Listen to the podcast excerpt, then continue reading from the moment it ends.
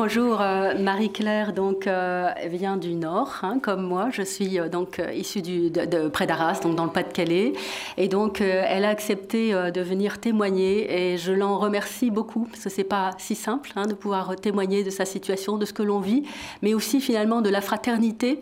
qu'elle, elle peut, enfin, dont elle, peut être l'origine, mais aussi la fraternité qu'elle a pu recevoir et le sens que ça donne à travers sa vie. Donc Marie-Claire, je te laisse la parole. bon, ben, déjà, je suis maman de cinq enfants. J'ai reconnu une petite jeune fille de 17 ans quand j'étais auxiliaire sociale en accueil d'urgence. Cette jeune fille fait toujours partie de notre vie. Euh, je suis 18 fois mamie, donc avec tout mon petit monde autour de moi. On est très liés. Donc, euh, mère célibataire et maintenant je vais vous lire un petit peu mes, écrits de, mon vécu pour que vous ayez un aperçu de, des choses qui peut y avoir autour de vous, vous pas, pas forcément quoi. Je suis fille de mineur, née d'une de fratrie de six enfants, deux filles et quatre garçons, dont une sœur handicapée moteur vouée à rester à l'état végétal mais elle s'est battue et a eu une vie normale. Je, suis toujours, je me suis toujours occupée de mes frères et de ma sœur. J'ai même assisté à la naissance de mon petit frère. J'ai été sa maman d'adoption. Je me levais la nuit pour changer ses pour le. Je me levais la nuit pour les changes et les biberons. Je travaillais dans les fermes et comme j'étais la seule fille, un mois les corvées de lessive, de préparation des repas, mettre la table débarrasser, faire la vaisselle, balayer, laver la maison, les poussières, etc. Je n'ai jamais eu aucune marque d'amour de ma mère. Je ne sais pas ce que c'est. Je vais vous raconter quelques moments de ma vie où je pense qu'il y a eu beaucoup de fraternité. À 17 ans, je me suis retrouvée SDF. Alors que j'étais apprentie coiffeuse la journée, c'était en plein hiver. J'étais recroquevillée dans un arrêt de bus. Il neigeait. Caroline est passée en voiture. C'était une copine plus âgée que moi. Elle s'est arrêtée et ne comprenait pas ce que je faisais là. Elle m'a proposé de m'emmener chez son copain et lui m'a offert de dormir au chouet en sécurité et m'a donné la seule chambre qui fermait à clé. J'ai été élevée dans une famille raciste. Et l'un des rares hommes qui m'ont tendu la main dans ma vie s'appelle Mohamed.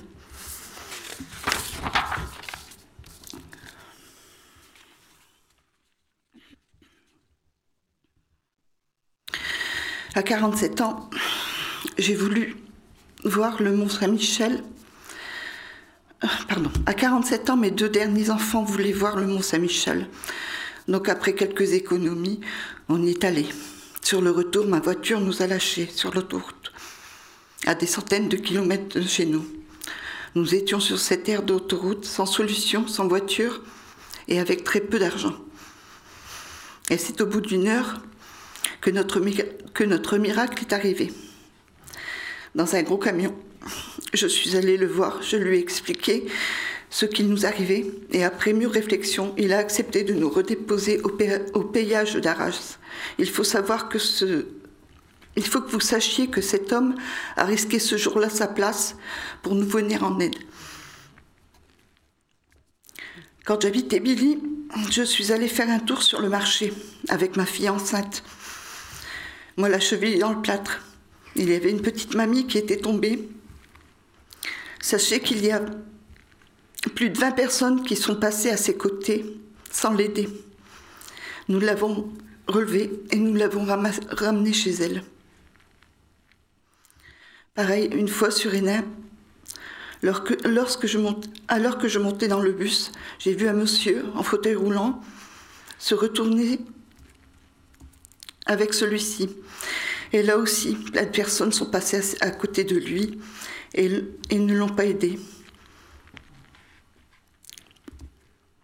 Je suis redescendue du bus pour l'aider à se relever et je me suis fait insulter par le chauffeur de bus parce qu'il allait être en retard.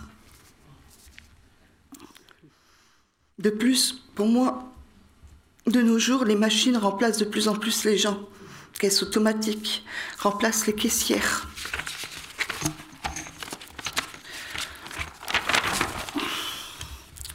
Moi, par exemple, je vais toujours au même magasin et je m'arrange toujours pour passer à la même caissière. Et je prends le temps de partager un peu un moment de vie. Aujourd'hui, ma fille est devenue amie avec elle. Bien souvent, avec tout ce que j'ai connu dans ma vie, je ne faisais plus confiance à personne. Mais comme je n'en sortais plus avec mon fils, qui ne pouvait plus aller en cours faute de bus, j'ai appelé le secours catholique pour être aidée. Quand j'ai rencontré sa bénévole, j'étais sur la réserve, mais cette femme a su m'écouter et surtout m'entendre. Parce que les gens écoutent les phrases qu'on leur dit, mais ne, comprennent, ne comprennent pas le sens dans lequel on dit les choses. En me conseillant, en me soutenant, sans critique ou m'imposer, parce qu'elle a pris le temps de découvrir mon passé pour m'aider à avancer, à reprendre confiance en moi et en certaines personnes. Il est vrai qu'avant sa venue, je ne laissais plus personne entrer chez moi. On nous avait fait trop de mal.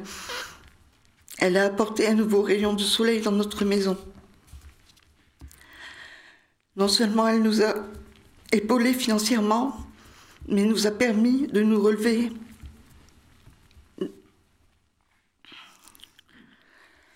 d'arriver à nouveau à affronter la vie et les problèmes quotidiens. Chaque fois que j'ai été confrontée à des difficultés, elle m'a permis de rencontrer des gens ou des organismes qui m'ont aidé à régler les problèmes.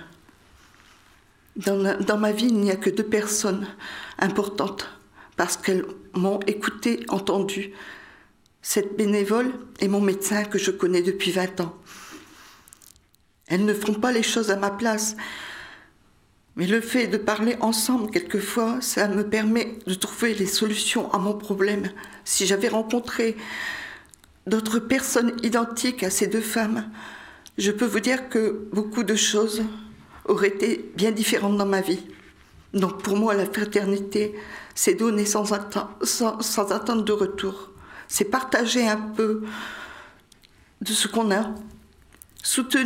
c'est soutenir dans la détresse, c'est ne pas prendre de haut, c'est d'être dans la simplicité, c'est de tenir la main dans les difficultés, c'est d'être proche dans la maladie. J'ai confié à la bénévole que j'étais croyante mais que je n'allais pas à l'église. Mais si je fais mes prières chaque jour, elle m'a parlé de Pierre d'Angle, un groupe de personnes qui se, qui se retrouvent pour échanger des textes et, de, un groupe de personnes qui se retrouvent pour échanger sur un texte et sur notre vie. J'ai découvert des personnes gentilles et exceptionnelles. Cela m'a fait beaucoup de bien d'être dans un groupe car je ne voyais plus personne. Je n'ai pas d'amis et je n'ai pas eu de vie à moi. Merci beaucoup Marie-Claire.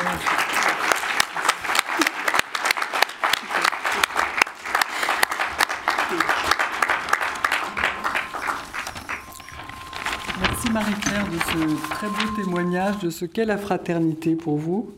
Maintenant, je vais laisser Véronique euh, Devise enchaîner en nous expliquant euh, dans son expérience aussi euh, comment elle pense qu'il faut vivre cette fraternité avec les plus pauvres.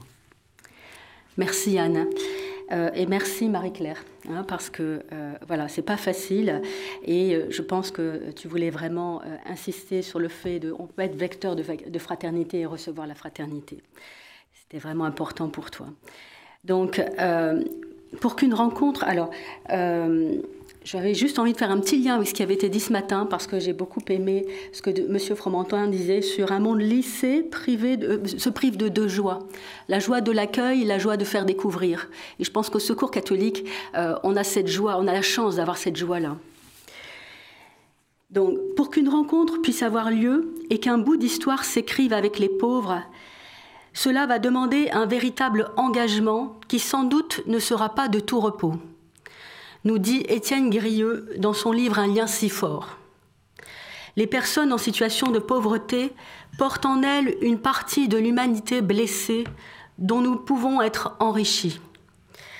Cette richesse ne peut pas advenir sans passer par la fraternité. Elle est un passage obligé. Mais comment la vivre, cette fraternité? La rencontre est un premier préalable, mais la rencontre n'est possible que si nous portons un regard sur la personne. Il nous faut voir une sœur ou un frère en humanité qui aimerait exister pour quelqu'un, si nous voulons vivre la rencontre fraternelle. Je pense à Mariam. Mariam, c'est une salariée engagée au secours catholique à Calais, qui me disait, alors que nous sillonnions la ville en voiture, de Calais donc, et croisions des personnes exilées marchant sur les trottoirs. Je leur fais signe. Je ne les connais pas, mais pour eux, c'est important de montrer qu'on les a vus, qu'ils existent. Cette fraternité humaine nous engage à poser un regard, à risquer une parole. Se laisser toucher, c'est aussi nous renvoyer à nos peurs, à nos préjugés, notre impuissance. S'arrêter près de l'homme blessé, c'est accepter d'emprunter un chemin nouveau, inconnu à inconnu, à se laisser détourner de notre confort et d'une vie bien réglée que nous maîtrisons et qui nous sécurise. Il nous faut appréhender une autre réalité et peut-être accepter d'avancer sur un chemin jonché d'incertitudes qui modifiera probablement notre avenir. Engagée au Secours catholique depuis plus de 15 ans, j'ai rencontré des personnes exilées, des mamans seules avec leurs enfants, des malades, des personnes en fin de vie, des personnes incarcérées. À partir de ce qu'elles vivaient, des liens se sont tissés, l'amitié s'est installée. Je pense à Antoine, en fin de vie, incarcéré depuis plus de 20 ans. Il souhaitait écrire une demande de pardon à sa famille qu'il ne voyait plus depuis de longues années. Notre première euh, rencontre démarre avec des menaces et des propos incohérents qui me font hésiter à revenir. Je décide d'y retourner et de laisser Antoine être ce qu'il était, d'écouter ses souffrances, d'accepter sa façon d'être. Je me sentais démunie. Nous ne savions pas quel chemin nous allions emprunter tous les deux. Au gré des rencontres, j'assiste à la renaissance d'Antoine. Être écouté et progressivement compris a permis qu'il reprenne pied et goût à la vie. Il existait pour quelqu'un.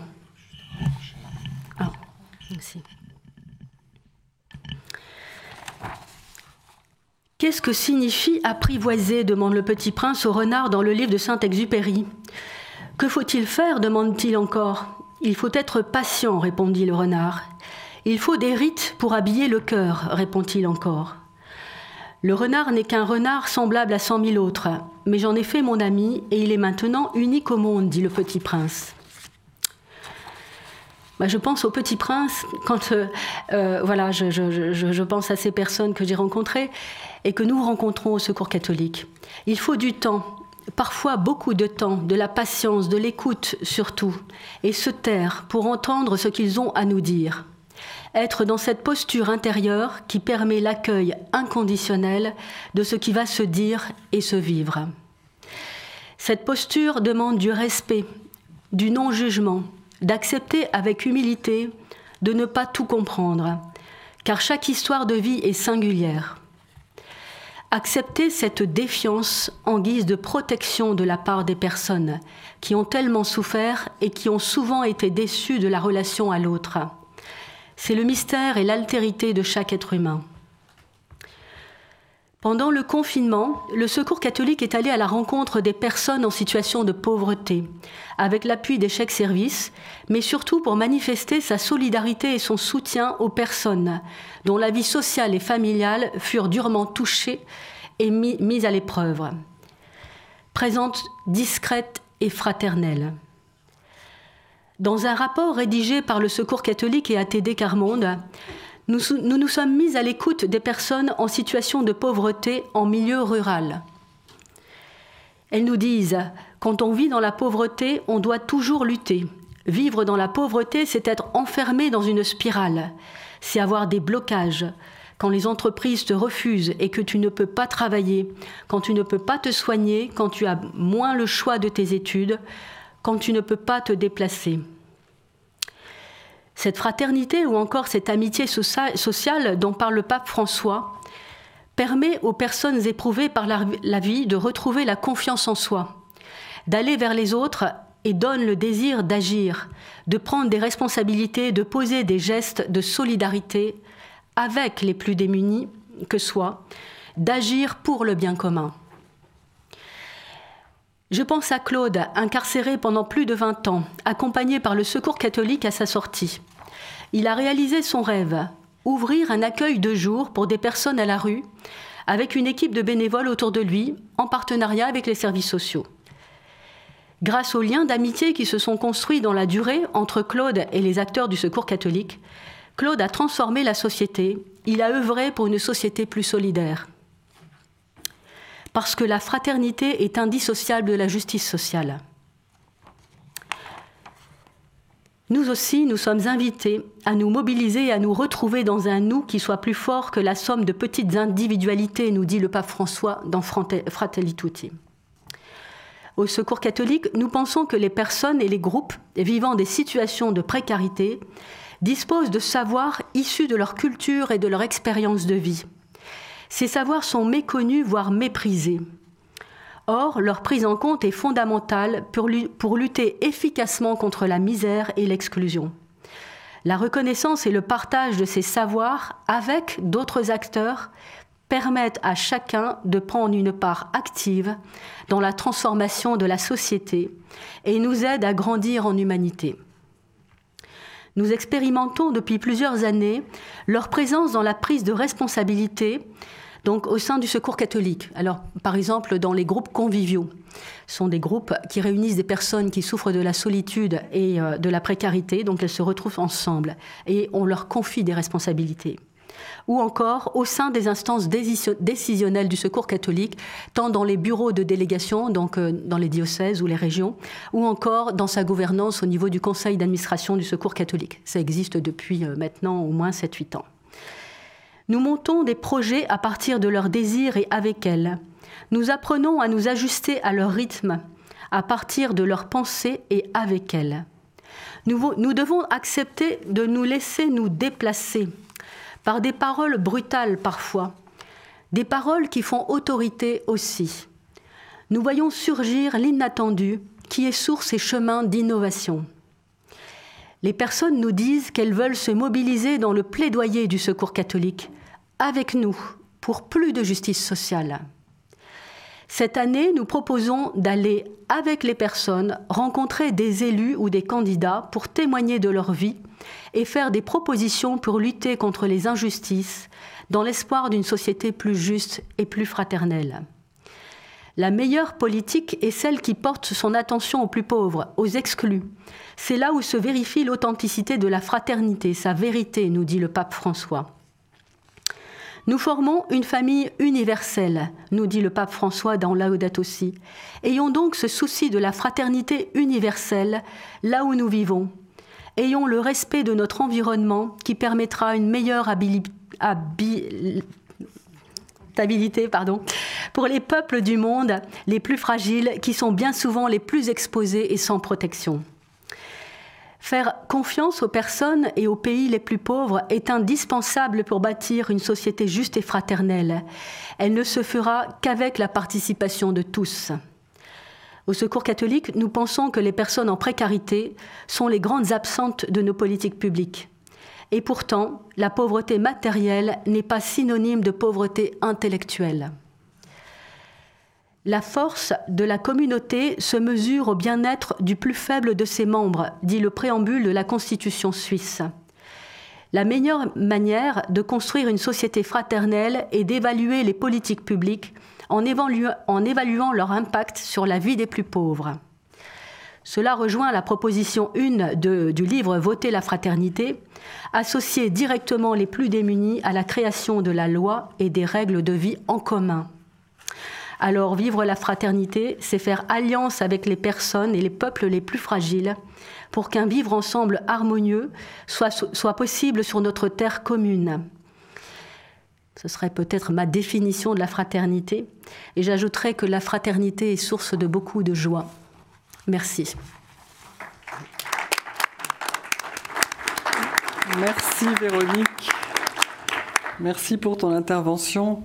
Euh, je crois que la, transition est toute faite avec l'intervention de Patricia Magdoyer, qui va nous parler donc de sa maison euh, Maria Skopsova à Calais. Ce n'est pas ma maison. Vous n'êtes que cofondatrice, mais quand même.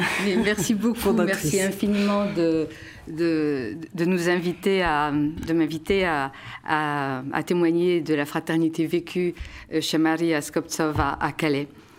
Euh, dressons d'abord un rapide euh, tableau du contexte dans lequel se situe cette maison d'hospitalité, hospitalité dont il a été question ce matin aussi.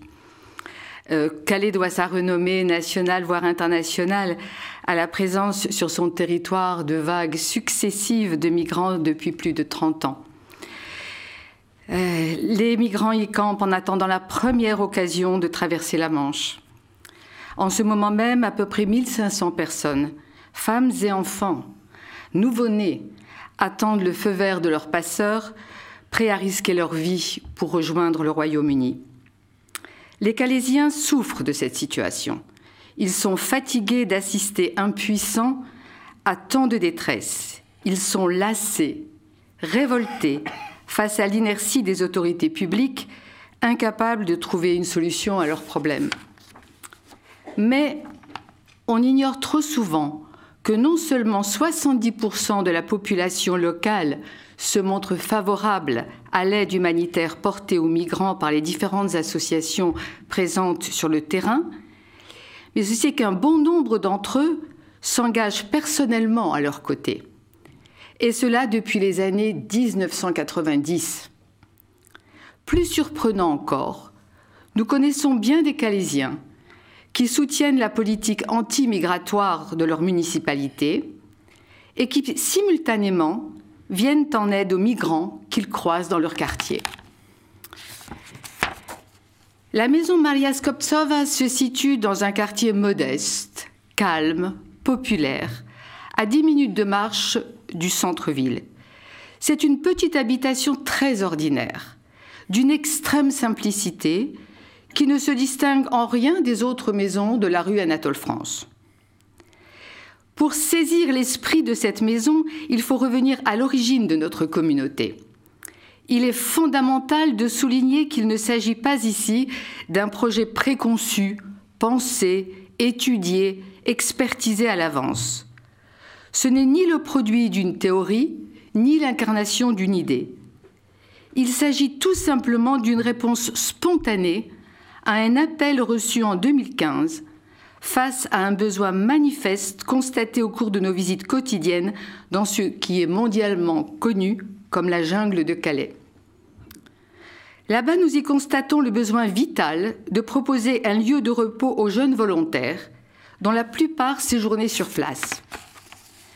Si j'insiste tant sur la nature spontanée de nos commencements, c'est parce que depuis son ouverture en février 2016 jusqu'à aujourd'hui, c'est le même accueil de l'imprévisible qui préside à notre destinée. C'est précisément dans cette dynamique du provisoire, pour reprendre la formule de frère Roger Schutz, c'est dans cette dynamique que l'intuition fondatrice de notre communauté trouve sa source. Comment pourrait-il d'ailleurs en être autrement de cette initiative que chacun d'entre nous espère de toutes ses forces, justement provisoire? Très rapidement et tout naturellement, sous l'impulsion des volontaires, la maison a élargi son accueil aux personnes les plus vulnérables de la jungle. Il n'était en effet pas question pour ces jeunes volontaires de quitter le camp le soir en y laissant des personnes nécessitant de manière criante soins et protection. C'est ainsi que certains d'entre eux, que nous appelons nos hôtes, guests in English, une fois rétablis, prennent à leur tour des responsabilités dans la maison, apportant un précieux soutien à nos jeunes volontaires, notamment dans le décryptage des codes sociaux étrangers à notre culture occidentale et dont notre méconnaissance causait quelquefois de fâcheux malentendus. La maison est placée sous le patronage de deux femmes d'exception, Dorothy Day et Maria Skoptsova. C'est la raison pour laquelle elle est connue en France sous le nom de euh, Maison Maria Skoptsova ou Maria Skoptsova House, mais à l'étranger, elle est souvent nommée The Catholic Worker House. Cette demeure est pour tous, avant tout, une aire de repos, ouverte à tous les itinérants sur la route plus ou moins scabreuse de la vie. Personne n'a vocation à s'y installer, nous y sommes tous des pèlerins de passage. Nous y misons avant tout sur le partage fraternel de l'essentiel, partage du pain bien sûr, mais aussi de la beauté, du risque et de la fête, comme nous y exhorte si joyeusement notre inspiratrice, Mère Marie. La fraternité, nous y voilà. Comment la vivons-nous à Calais? Être frère, dit Maria Skoptsova, c'est reconnaître en l'autre l'image de Dieu. Ce qui souligne d'emblée que la fraternité dépasse le lien du sang. La fraternité est une attitude. Il ne s'agit pas de savoir qui est mon frère, mais de qui je peux me rendre proche, dit le pape François. Construire cette fraternité entre les hommes implique tout simplement, tout simplement, instaurer avec tous les hommes, sans restriction, un rapport fraternel reposant sur la pratique d'un accueil inconditionnel. Vécue de cette manière, la fraternité devient immanquablement productrice d'égalité et ne peut se développer que dans la liberté de chacun de s'épanouir dans toute sa plénitude. La fraternité, ça consiste à prendre soin de quiconque, sans distinction, simplement parce qu'il est humain. Regarder l'autre, l'écouter, lui sourire, s'intéresser à lui. D'après moi, dit sœur Emmanuel, c'est le commencement de l'être humain. Saint Jean-Paul II dit de ceux qui pensent ne pas être responsables du destin de leurs frères qu'ils dégradent leur propre humanité. Et Maria Skoptsova rappelle que supprimer l'amour, c'est notre propre humanité. En clair, nous nous sauvons nous-mêmes en considérant autrui comme notre frère. Voilà la réalité sur laquelle repose notre mission. Comment mettons-nous cette réalité en œuvre à Calais? En fait, c'est dans la jungle que nous avons appris la pratique du principe de solidarité fraternelle. En partageant avec nous leur dénuement, les migrants chez qui nous nous invitions sont devenus à leur insu les initiateurs de la mission Maria Skoptsova.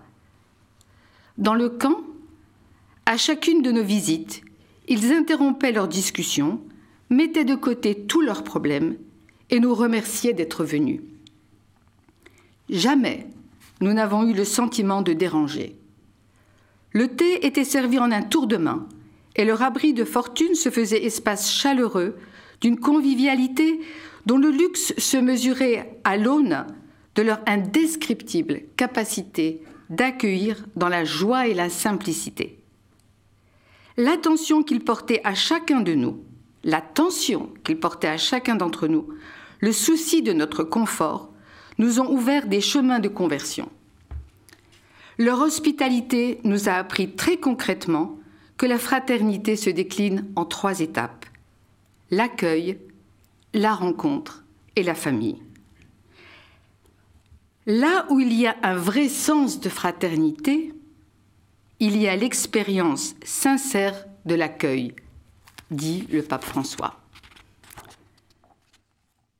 Tout se joue à l'instant où mon regard se pose pour la première fois sur la personne qui, dans sa détresse, prend le risque de se laisser accueillir par moi. En un seul regard, je me dois de lui offrir toute ma gratitude pour la confiance qu'elle me fait en frappant à ma porte. C'est ma seule chance, ma seule chance d'entrer réellement en contact avec elle, de la rencontrer en vérité. On ne peut pas se permettre de rater cette chance-là. Elle ne se représentera pas. Quel est le meilleur accueil? Le sourire, dit Mère Teresa. Et le sourire implique, engage, rajoute le pape François. Très concrètement, la qualité de l'accueil tient à ce qui pourrait passer pour un détail et qui pourtant recèle l'essence même de l'hospitalité. Avant de s'attaquer au problème, régularisation de l'accompagnement sanitaire administratif, il est urgent de perdre son temps autour d'une tasse de thé, de laisser parler ou se taire l'hôte, souvent exténué, aussi longtemps qu'il le faudra, pour qu'il reprenne son souffle, et surtout de ne lui laisser aucune possibilité de douter un seul instant qu'il était attendu, qu'il est arrivé enfin chez lui, et qu'il pourra en repartir à sa guise et à son heure. C'est en renonçant à faire pour, pour n'être que juste avec, que nous faisons valoir à nos hôtes leur dignité de frères et sœurs. À négliger ce moment, souvent par recherche d'efficacité, nous risquerions de ne jamais pouvoir passer aux étapes suivantes. La suivante étant le temps de la rencontre. Rencontrer l'autre ne peut se faire qu'en se laissant rencontrer par l'autre. Oser la rencontre nécessite de braver la peur de l'inconnu, de déposer ses émotions. Rencontrer l'autre, c'est rester en éveil devant une énigme, écrit Lévinas, qui a été cité ce matin aussi. Mais c'est aussi reconnaître la parcelle de vérité qu'il recèle et reconnaître que cette parcelle de vérité éclaire une part de ma propre humanité c'est faire l'expérience que la personne qui me parle du tréfonds de son être me parle en fait de moi. Et c'est là précisément que s'opère la prise de conscience du lien de fraternité qui m'unit à elle. La rencontre est toujours une invitation au questionnement sur soi-même. Une invitation à la découverte de ce qui me singularise de l'autre, mais aussi de l'universalité qui transcende nos différences. En effet, nous croyons qu'au-delà de nos singularités, nous sommes tous reliés les uns aux autres par la présence divine qui habite en chacun d'entre nous. Ce mystère qui nous transcende tous fait de nous des frères en humanité et nous fait toucher du doigt la réalité du lien universel qui fait de nous tous, sans exception, sans exception, les membres d'une même famille. La famille, la famille Mama. Rien n'est plus important que la famille, dit Rukaya, qui a laissé ses parents et ses enfants au Soudan. Retournons un court instant dans la jungle de Calais. Il est 10 heures du matin. En cette journée de janvier 2016, nos visites commencent chez un ami soudanais. La fumée est si dense sous la bâche qu'il abrite que nous distinguons à peine son visage. Immédiatement sont avancés des sièges de voitures défoncés toujours ce souci rare du confort de l'autre. Et avant même d'échanger quelques mots, notre ami s'empresse de jeter quelques spaghettis sur un morceau de tôle au-dessus du feu. Nous partageons ce plat de spaghettis grillés, bouleversé par la somptueuse simplicité du partage. C'est ça la famille Mama, Baba, commente Abdelrahman en souriant. C'est donc cela la fraternité vécue qui nous ouvre à un monde de justice et de paix. Elle se nourrit de notre volonté de nous engager en faveur du bien de tous, fondée sur notre seule conviction que nous sommes tous responsables les uns des autres. Et si nous voulons entrer dans cette grande famille sans frontières à l'image de nos hôtes, nous nous devons de nous accueillir mutuellement comme frères et sœurs souffrants souffrant des abus de pouvoir de nos gouvernants, de l'arrogance de nos États surdéveloppés, mais aussi de toutes nos blessures personnelles, dont aucun confort matériel ne peut nous dispenser. Les personnes exilées qui ont laissé leur famille de sang au pays reconnaissent en nous leur famille. Ils nous ouvrent leur cœur pour nous donner leur richesse et guérir notre cœur blessé. Et c'est à ce point de notre démarche humanitaire que se joue la profonde révolution fraternelle, pour reprendre le titre détonnant du manifeste de Véronique Fayet, ta prédécesseur, euh, Véronique, à la présidence du Secours catholique. Vivre en frère, c'est tout d'abord accueillir sans condition et se laisser accueillir, puis rencontrer l'autre en confiance et se laisser rencontrer par lui pour ensemble faire famille. Et c'est ce sens de l'hospitalité qui engendre le sentiment de communauté. Nos frères migrants nous ont démontré que le plus total dénuement, la misère la plus féroce, rien ne dispense l'homme de son devoir d'hospitalité. Fort de cet enseignement, nous tâchons au jour le jour de nous montrer dignes de la confiance dont nous ont gratifié les plus vulnérables rencontrés dans la jungle. Ce sont eux qui ont ouvert nos consciences à une nouvelle compréhension de l'hospitalité fraternelle. C'est eux qui nous démontrent qu'en vivant ensemble nos fragilités respectives, nous pouvons faire de nos faiblesses une force qui rendra notre monde meilleur. L'hospitalité fraternelle signifie que toute personne doit d'être accueillie comme celle qui manquait à la communauté pour trouver sa plénitude, comme la pièce manquante au puzzle. Bienvenue mon ami, entre, nous avons besoin de toi. La qualité de notre accueil doit lui signifier que notre aide n'est pas un acte de charité commandé par un sentiment de pitié, mais le besoin impératif de rendre justice, de lui rendre justice. Et l'expérience de la pratique de cette hospitalité fraternelle nous a démontré que l'obstacle majeur à cet élan de fraternité, ce ne sont pas nos différences, mais la peur de nos différences. Comment surmonter cette peur qui est l'obstacle majeur à la construction d'un monde fraternel?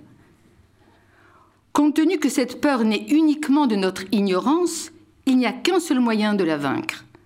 Oser aller à la découverte de cet autre qui nous fait peur. Dans la maison Maria Skoptsova, c'est un exercice qui se fait au fil des événements et des tâches de la vie quotidienne.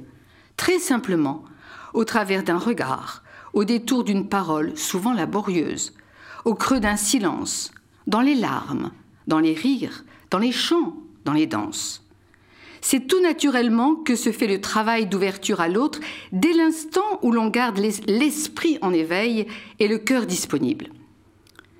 Cette aventure de l'ouverture à l'autre, en qui je vois mon frère et ma sœur, ne nous engage pas seulement à l'égard des migrants, mais engage aussi les volontaires entre eux, venus de tous d'horizons différents et marqués par des expériences de vie extrêmement diversifiées. Et ceci engage aussi les migrants entre eux, dont les coutumes, les comportements, les réactions sont aussi les fruits de cultures très différentes les unes des autres. Que dire des membres du conseil d'administration, des paroissiens, des voisins, des partenaires? Tous sont membres de notre communauté et reliés entre eux par des liens de fraternité. En conséquence de quoi, chacun se doit d'être pleinement accueilli et pleinement accueillant. C'est à ce prix que se tissent les liens d'une fraternité indéfectible, ancrée dans la confiance mutuelle et l'assurance que l'autre est là pour m'épauler et me soutenir dans mon combat pour faire respecter ma dignité d'être humain. Une fois retrouvé la liberté de se donner sans retenue dans cette rencontre, nous constatons combien ce que nous avons donné nous revient accru au centuple. C'est la loi spirituelle de la fraternité vécue en vérité. L'un d'entre nous s'est exclamé un jour, émerveillé par la richesse des échanges, c'est sans doute ça, la multiplication des pains. Notre solidarité avec les migrants nous conduit à rester vigilants à ne pas les déposséder du seul bien qui leur reste, leur dignité de personnes libres et égales à nous, responsables de leur destin, acteurs, actrices de leur vie, et désireuses de nous accueillir dans leur vie telle qu'elle est. Ce principe de solidarité consiste à inclure nos hôtes et les jeunes volontaires dans les prises de décision régissant, régissant la vie communautaire. Nous y avons eu recours très fréquemment durant les périodes de confinement où il fallait faire face à des fluctuations constantes des règles sanitaires. En partageant fraternellement les mêmes conditions de vie, sous un même toit, une table commune, volontaires, bénévoles, personnes accueillies rétablissent un certain équilibre de vie dans un climat de juste solidarité. En vérité, la précarité de notre maison, le peu de sécurité matérielle dont bénéficie la communauté et la fragilité qui en découle rejoignent la vulnérabilité de nos hôtes. La maison Maria Skoptsova est en fait un espace de partage du provisoire, de l'éphémère, qui caractérise notre vie au jour le jour et permet d'établir ce lien de fraternité qui garantit une proximité toujours réactualisée aux besoins fluctuants des personnes en exil. Elle nous oblige à une recherche commune de nouvelles issues quand toutes les voies semblent boucher, ce qui arrive fréquemment. Alors que nous mettons, nous, à la disposition de nos hôtes nos moyens de compétence en partageant avec eux le gîte et le couvert et en les accompagnant dans leur démarche, eux ne manquent pas de mettre au service de toute la communauté leur précieux savoir-être, leur savoir-faire varié et nombreux. Les migrants sont en effet majoritairement des personnes talentueuses, instruites, cultivées et très souvent de bons professionnels. Le coiffeur nous coupe les cheveux, le jardinier végétalise la petite cour de la maison, le décorateur repeint artistiquement le couloir, les cuisiniers nous régalent, pour le bonheur de tous. Chacun fait sa part selon ses possibilités, dit Sharon, une jeune érythréenne, avant d'ajouter C'est ça la famille, maman. Et rien n'est plus important que la famille. Faire les courses alimentaires ensemble, aller ensemble dans un grand magasin de bricolage, autant de bribes de vie normale qui permettent aux migrants d'oublier leur statut d'exilés et de retrouver pour un instant leurs conditions sociales d'hommes et de femmes, non seulement gestionnaires de leurs propres besoins, mais aussi responsables du bien-être de tous. Devant le rayon bricolage, le jeune volontaire tout à fait incompétent en la matière n'a pas d'autre choix que de se fier totalement aux décisions de son compagnon qualifié. Et quand tous les deux se retrouvent également incapables de comprendre ce que leur dit la caissière en français, c'est simplement jubilatoire. Joie d'une égalité vécue dans l'ordinaire quotidien, partagée fraternellement. Autre domaine où nos hôtes nous sont d'un grand secours dans notre souci de rester fidèles à l'intuition fondatrice de notre mission, quand nous nous laissons envahir par l'inquiétude et voire la panique face à des situations d'urgence, il ne manque jamais de nous rappeler que la sagesse consiste à tout miser sur Dieu, à mettre en lui toute notre espérance et à mettre Dieu dans nos agendas. Se faisant sans le savoir les porte-paroles de notre inspiratrice, Maria Skoptsova, il nous montre combien le véritable obstacle qui entrave notre progression vers l'accomplissement de notre mission, c'est notre manque de foi. Un de nos très chers amis réfugiés érythréens, retenu en France depuis quatre ans par une balle de pistolet reçue dans la nuque lors d'un conflit sur un lieu de distribution de repas, emprisonné à vie dans son corps tétraplégique, et est assailli quotidiennement par des angoisses terrifiantes. Il me disait à la veille de Noël Si tu écoutes ton corps, tu resteras toujours insatisfaite. Le corps veut toujours mieux et toujours plus. Tu dois écouter ton âme. Dieu habite dans ton âme.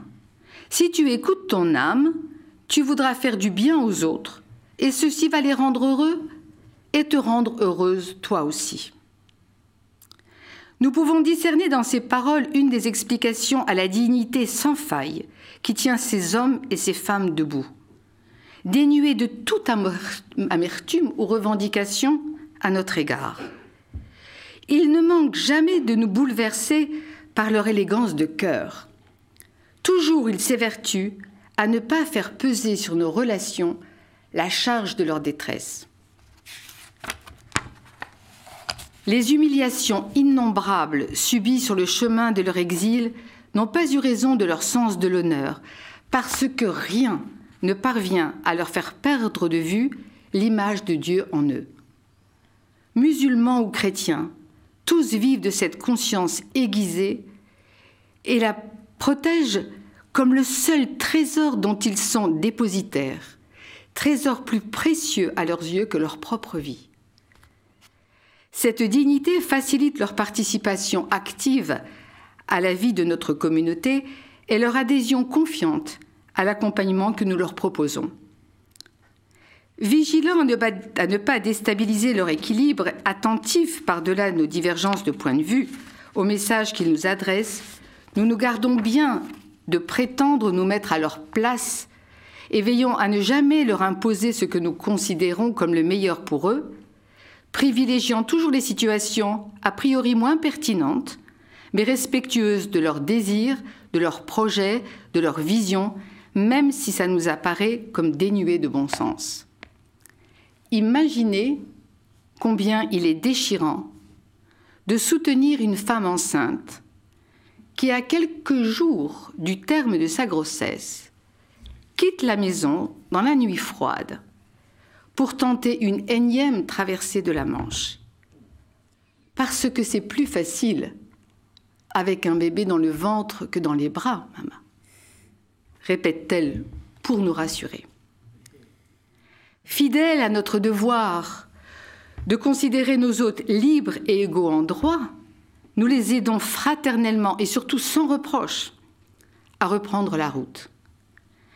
Et sur le seuil de la maison, nous récitons ensemble, chacun dans sa langue, le Notre Père, ou saluons leur départ d'un chaleureux Inshallah, qui scelle nos liens de fraternité pour l'éternité. Nous sommes bien conscients que proposer une famille de passage aux personnes en exil les plus vulnérables de Calais ne peut représenter une fin en soi.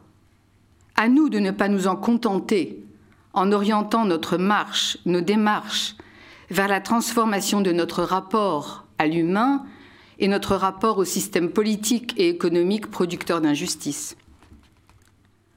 En exerçant cet amour fraternel dans le quotidien et à notre modeste échelle, dans le partage des biens intellectuels, professionnels et spirituels, dans un échange continu et dynamique avec d'autres cultures et religions, dans une transparence des intentions jamais compromises, nous sommes en droit et en devoir d'exiger de nos élus qu'ils n'économisent pas leurs énergies à respecter leurs promesses de rétablir la justice sociale dans le pays et dans le monde et de venir en aide prioritairement aux plus démunis.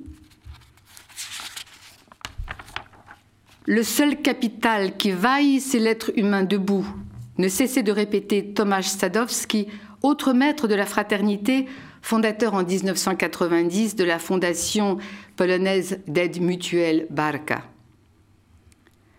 Fort de l'expérience vécue de la mutualisation de nos maigres moyens et de nos modestes compétences, nous savons que la clé de la réussite dans la construction d'un monde fraternel, c'est de ne rechercher aucun succès pour nous-mêmes et d'accepter de payer le prix d'une transformation personnelle. Alors, nous pourrons construire notre engagement de citoyen et d'enfant de Dieu en, associant en triptyque les notions de fraternité, égalité Et permettez-moi maintenant de conclure ce témoignage en redonnant la parole à Mère Marie Skoptsov, notre inspiratrice. Ne nous contentons pas d'espérer la félicité promise. Nous y goûtons d'ores et déjà, en ce moment même, au sein d'un monde désespéré et lugubre, lorsqu'avec l'aide de Dieu, dans l'amour du prochain, nous nous mettons avec lui en route. Bonne route à tous donc. Merci. Merci Patricia. Merci beaucoup pour ce beau témoignage, très, très complet, très profond. Je ne sais pas si Joël, vous voulez ajouter quelque chose sur le fondement spirituel de cette démarche, puisque vous avez euh, participé à, deux années de vie de cette maison. Et continue Et continue encore de temps en temps. Plus que de temps en temps. je, vous demanderai d'être assez bref parce que, évidemment, euh, beaucoup de choses ont déjà été dites. Et je pense qu'il faut peut-être euh, que nous laissions aussi la place à la discussion ensuite. Bien sûr. Alors, de quoi choisir? Bon, vraiment dans cette maison, c'est une maison très concrète. Hein. c'est un partage, un, vivre ensemble de, du quotidien. Et je pense que l'expérience de la fraternité se vit pour toutes les personnes. Une personne euh, iranienne me disait par exemple qu'elle n'avait jamais rencontré de gens de couleur et maintenant c'était sa meilleure amie. Et donc ça, c'était une transformation dans la fraternité entre exilés qui était très très forte. Je pense à un autre exemple d'une pharmacienne de Calais. J'accompagnais une jeune femme qui venait d'avoir un enfant et des problèmes pour nourrir son bébé. Et la pharmacienne avait les mêmes problèmes. Elle venait d'accoucher six mois avant. Et là, elles se sont rencontrées entre femmes et ça a déplacé cette pharmacienne de Calais. Donc c'est vraiment la rencontre qui permet que euh, la fraternité soit vécue. Et c'est ça qu'on permet dans la maison.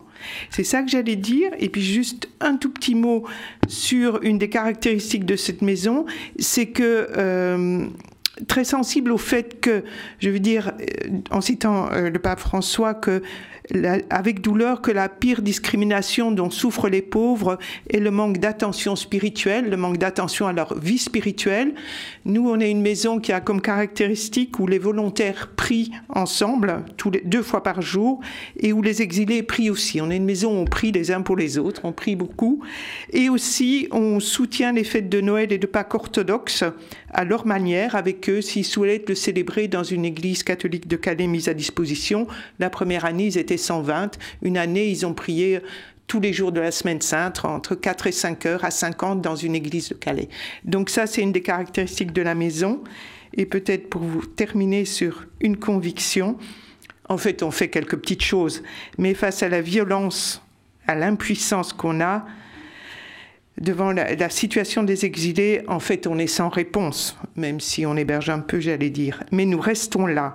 Et c'est en restant là que quelque chose se joue, se construit, quelque chose qui est de l'ordre de l'espérance, et les exilés le savent mieux que nous. Donc vraiment une, invitation à ne pas fuir les lieux de fracture de nos sociétés. Voilà. Merci beaucoup.